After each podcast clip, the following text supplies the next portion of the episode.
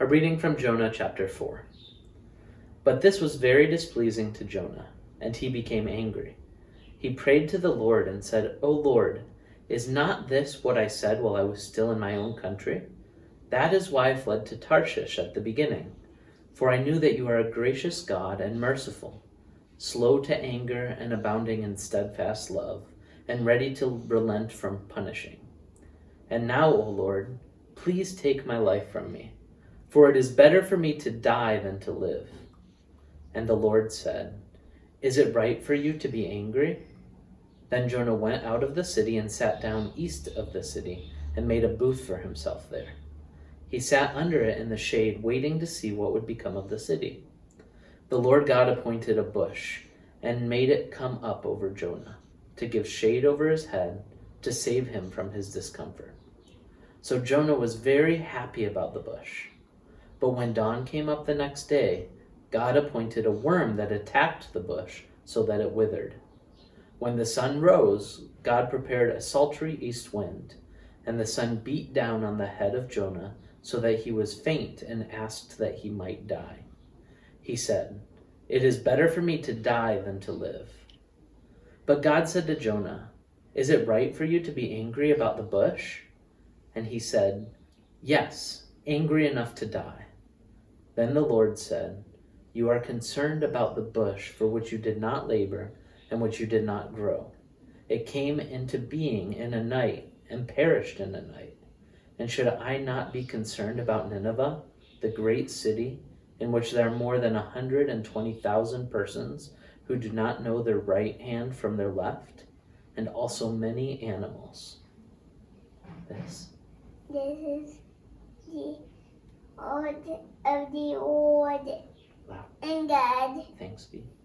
Wow, Thanks wow. be God. Thanks be to God. Life is full of disappointments. There's every, all kinds of things in life that can go wrong or go off the rails and, and cause us to be disappointed. I remember one time when I disappointed somebody I cared about and who I thought the world of and I respected like crazy. The first youth minister that I worked for, my first boss in ministry, he was also um, a really important mentor in my life, and he officiated Stacy in my wedding. I remember as I interned for him with our junior high ministry, there was one time when we were doing something in the youth ministry. I don't even really remember what it was. It was pretty inconsequential, but I did something that disappointed him, that rightfully disappointed him. I did something stupid. Surprise, surprise. And all Ross needed to do was kind of look disappointed. He looked over at me with a little bit of a disappointment. He didn't say anything. He's a very graceful man. And he didn't say anything harsh. He didn't even really go to correct me later or anything. He recognized that I knew that I had disappointed him and I wanted to correct my own behavior. But I thought the world of him, and so just the thought of disappointing him was, was crushing to me.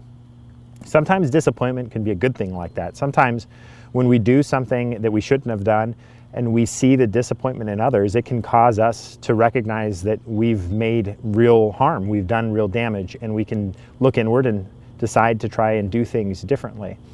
But most of the time, disappointment is driven by uh, expectations that are unrealistic or unhealthy, whether it's expectations on other people that are unrealistic or unhealthy, or expectations on God that are unrealistic or unhealthy, or even expectations on ourselves that are unrealistic and unhealthy. I do that a lot in an area where I'm trying to grow currently now.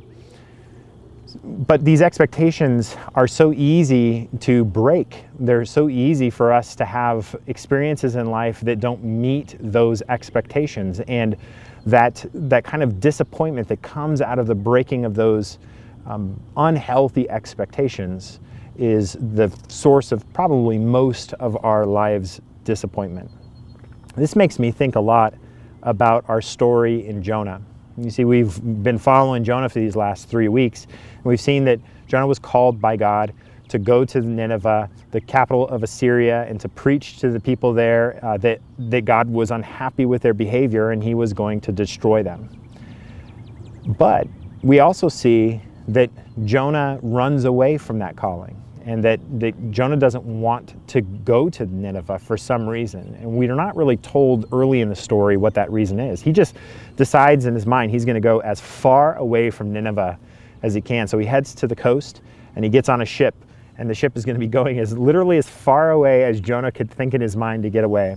And yet God follows Jonah on this journey. God goes with Jonah. And God kind of blocks Jonah's ways from being able to run away from God. And it ends up that Jonah is back at the feet of God, and God is telling Jonah to go to Nineveh once more.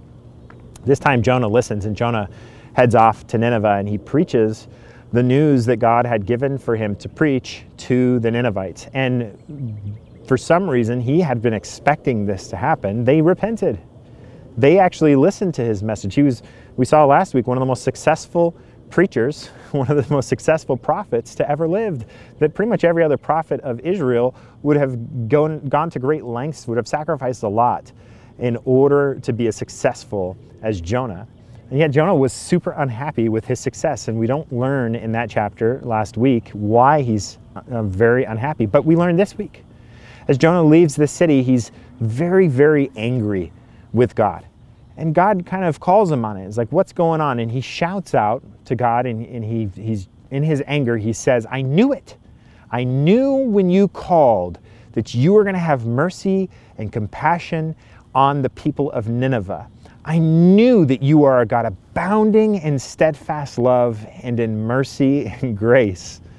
And I knew that if I brought this message, there was a good chance that you were going to give them that mercy and that grace. And I told you at the time, God, that I didn't want to do this for that reason. And now we're given a little bit of a picture of what happened earlier in the story. That God, that Jonah wasn't just running away. Jonah had been negotiating with God about this task earlier on, and we weren't told this. Uh, probably for the reasons of the author telling the story, to leave us in suspense for this moment when Jonah's motives are revealed to us. Because remember, this book is, is a book full of irony, full of satire, and, and is kind of a parody of, and to a degree of um, prophecy in Israel. If you knew anything about prophets in Israel, you were expecting this story to go one way, and it continues to zig and zag in different directions than you're expecting every time. And this is one of those moments. This is one of those moments where you you learned that Jonah knew the grace nature of the God of Israel. Now, a lot of people will say that the God of Israel, the God of the Old Testament, was a God of wrath. And then we get the God of the grace and, and kindness and compassion in the New Testament. And I have long said that that is bunk. If you know how to read the Old Testament, and if you truly read the Old Testament, the same God of compassion and boundless patience and mercy and grace exists in the entirety of scriptures all throughout it. We see one God throughout the entire scriptures. And that even in times when God seems to act harshly, that it's coming from often His grace and His mercy. And we see that framed in different ways throughout the Old Testament. But here we see a prophet who knows that God is abounding in steadfast love and in mercy. And this prophet wants the people of Nineveh, the people who are uh, domineering over his people, the people he sees as the enemies of God, he knows that God is going to potentially give them mercy and grace, and Jonah doesn't want to see them receive mercy and grace. You see, he wants to see his people, Israel, receive mercy and grace. And so he's set up this dichotomy of expectations in his own mind. He believes that the people of God should be the ones receiving the mercy and grace from God, and that the enemies of God should be receiving the wrath of God. An expectation that a lot of us seem to have, and that resonates with a lot of human experience and a lot of human emotion throughout time and history, and especially in the scriptures. Just read the Psalms. And yet, he knows that God does unexpected things all the time. He knows that God is full of love and mercy. He has his own experience with God's mercy and love. Remember, as he ran away from God's call, God puts him into the belly of a fish when he should have drowned and died. God saves him. God lets him stew in his own uh, depression for a little while. And then, when Jonah is ready, Jonah cries out in repentance for his unwillingness to follow God's will. And what does God do? Has the fish vomit Jonah right onto the shore where he's safe and sound. And so Jonah himself has been a recipient of great mercy and love and compassion from the God he was running from. An irony when you look at his behavior towards the Ninevites. They're running away more out of ignorance than out of actual willful disobedience. And Jonah is running away out of willful disobedience. Jonah receives mercy and compassion, and he sees that as a good thing. But when he looks at the mercy and compassion that God might show to the enemies of the people of Israel, he doesn't see it as a good thing. This book is about Jonah learning about how to surrender to the will of God, regardless of how it makes us feel, regardless of our perspective on things. What a great pre metaphor for some of Jesus' stories that he tells in the Gospels. You might remember that Jesus shares with his disciples that they are to forgive not just seven times, but seven times, 70 times, a number of, uh, of wholeness, of completeness, that they are to just continually forgive over and over and over again with abundance. And then he tells some parables in various places about forgiveness. In one place, he talks about a servant who owes a lot of money to a very rich master, and he comes to that master and he begs for forgiveness because he can't pay his debt back. And the master takes cre- incredible pity on him.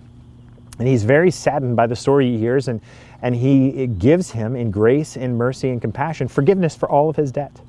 But Jesus says this, this guy then goes out and he finds immediately the servant, the other servant, the fellow servant, who owes him the most amount of money, and he begins to shake him down for the little debt that is owed to him by this other servant. And Jesus is illustrating uh, uh something that's typical within us our willingness to receive mercy and grace for our own faults and to see the best within ourselves, but then our unwillingness to be merciful and graceful towards others and see the worst in others. I'm as guilty as this as anyone else, and I struggle with this in my own heart daily often. So, Jonah becomes kind of a parable and a story for all of us about forgiveness, about surrender, about the willingness to see and let God be merciful upon whom God is going to be merciful. So Jonah goes outside the city after he hears a questioning response from God. When he expresses his anger, God says, Who are you to be angry? Chastising response at best. And Jonah decides, I'm going to plant myself on a hill near the city. I'm going to build myself a little booth or a tent, and I'm going to sit and I'm going to wait and see what happens to Nineveh because God's going to see these people aren't going to stay repentant. They're going to go back to their ways, and let's see if God destroys them then. So he decides he's going to dig his roots in and he's just going to be pouty outside the city. And God does something even more strange and even more ironic than you could even imagine or create in your own mind if you were writing the story. God causes a tree to grow up over Jonah. Some of the Bible passages call it a bush, some call it a vine. Um, and yet it was a specific word that attaches to kind of a bush-like tree in the region in the area that actually was producer of castor oil for the early Egyptians.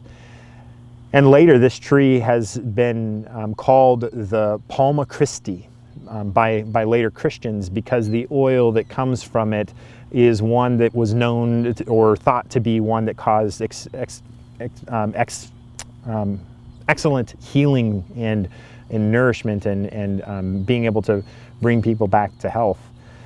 And uh, so it's ironic that this is the bush that God calls to grow up over Jonah is this kind of healing tree, this tree that's known for its healing qualities, grows up over Jonah and provides him with shade with one of its big leaves. And Jonah is exceedingly happy, the scripture says, about this bush. And his miserable, um, pouty little existence as he sits there on a hill waiting to see what happens to Nineveh God causes this bush to grow up over him. And he's super happy. It's the one bright side of his life, and he's, he sees this bush as a blessing in some way or another, and he, he's gladdened by its quality of being healing to him, blocking the sun from him. And yet, overnight, God causes that tree to get worms at the roots. And the worms eat the roots out of this tree, and the tree is not a very um, hardy one. And so as soon as it begins to get eaten by the worms, it fails fast and it begins to f- wither overnight. And Jonah then becomes extremely angry about the withering of this bush. And God calls him on his hypocrisy. Here in this story, God says to Jonah, Wait a minute now. Now you grew exceedingly happy over a bush, an inconsequential object that I made grow. You didn't even make it grow. And it holds very little value. It gave you a little shade. And then you were so extremely angry when I took that bush from you, when that bush was caused to rot from some worms. But what about the Ninevites? Nineveh, the Ninevites. Don't I have the right as their creator to be so much more compassionate towards them than you've felt to this bush?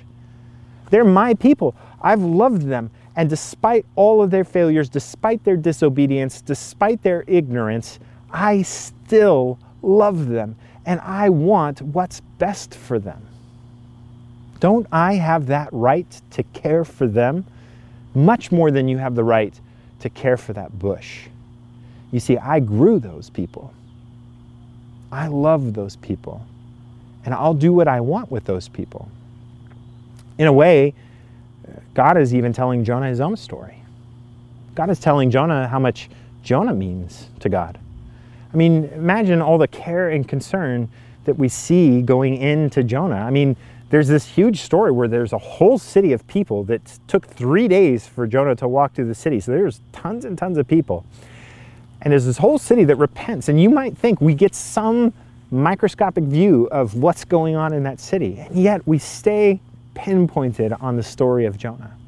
God cares about Jonah even through his disobedience, even through his pouty nature, even through his hypocrisy. And God specifically makes a plant grow up over Jonah just to teach him a lesson. And then we have this book of the prophets end in such a strange way. And almost like in mid sentence, leaving us to draw the story on ourselves. The, the ending is don't you think that I should care more about those people in Nineveh? Because it's a great city and there are so many people there and lots of animals. Wait a minute. What? And lots of animals? Where did this come from? Where all of a sudden do the animals come from? Well, God is reminding Jonah that he's the creator of everything and that even the animals who would be punished alongside the Ninevites if he brought his wrath down on them would have been negatively impacted by those actions. And God cares even for the animals of Nineveh. Stark contrast from Jonah's behavior, who is so selfish and inward thinking and in drawing his own expectations of what God should and shouldn't do and what the world should and shouldn't be that he gets very pouty and sits on a hill. It makes you wonder what happened to Jonah. Except that this is the mark of any good story. It ends in a place where you're left being Jonah. The story really ends with a challenge to the reader. Who are you? Are you somebody who has responded to the grace and mercy and compassion of God and to listen to Him, to obey God's call, regardless of what it makes you feel or regardless of what your expectations were? Or are you somebody who's resistant because God's way doesn't seem to match your way? God's act- activity and grace and mercy and compassion, or God's judgment, is not what your grace and mercy or your judgment would be. And so, God, why in the world would you do this? Which one are you? I, when I read this story, can't help but put myself in the place of Jonah, sitting under a tree. Happy for a moment that the tree is here, but really angry about the disappointments that I have in life because it hasn't gone the way I think it should go. And I'm now left with a hanging story, a story that I need to complete a story that I need to walk from this point forward as the one who listens and understands what the story is calling me to do. It's calling me to surrender my ways to God's ways. It's calling me to be happy with God's will, whatever it would be. It's calling me to be merciful and compassion even to the animals of a city of the enemies of God. What an incredible journey Jonah has taken us on. What a wonderful way to end this story and to be called on our own stuff. Where will you go with your journey after this story? How will you respond? Let God lead your heart. Pray in repentance for any way in which you haven't surrendered to God's will. Listen and wait on God. Wait on God to show you His will and His way for your life. Amen. Go out. Go out from here and understand that God loves you. No matter where you're at, no matter how disobedient you might be being or obedient you might be being, know that God goes with you. God loves you, and God is reaching out to you and caring for you. And show God's love into this world by following after His will, even if it's in something that doesn't make sense to you in the moment. And may the God of grace bless you. May He keep you. May He make His face to shine upon you and be gracious to you. And uh, let, let His name be glorified in your life forever and ever. Amen.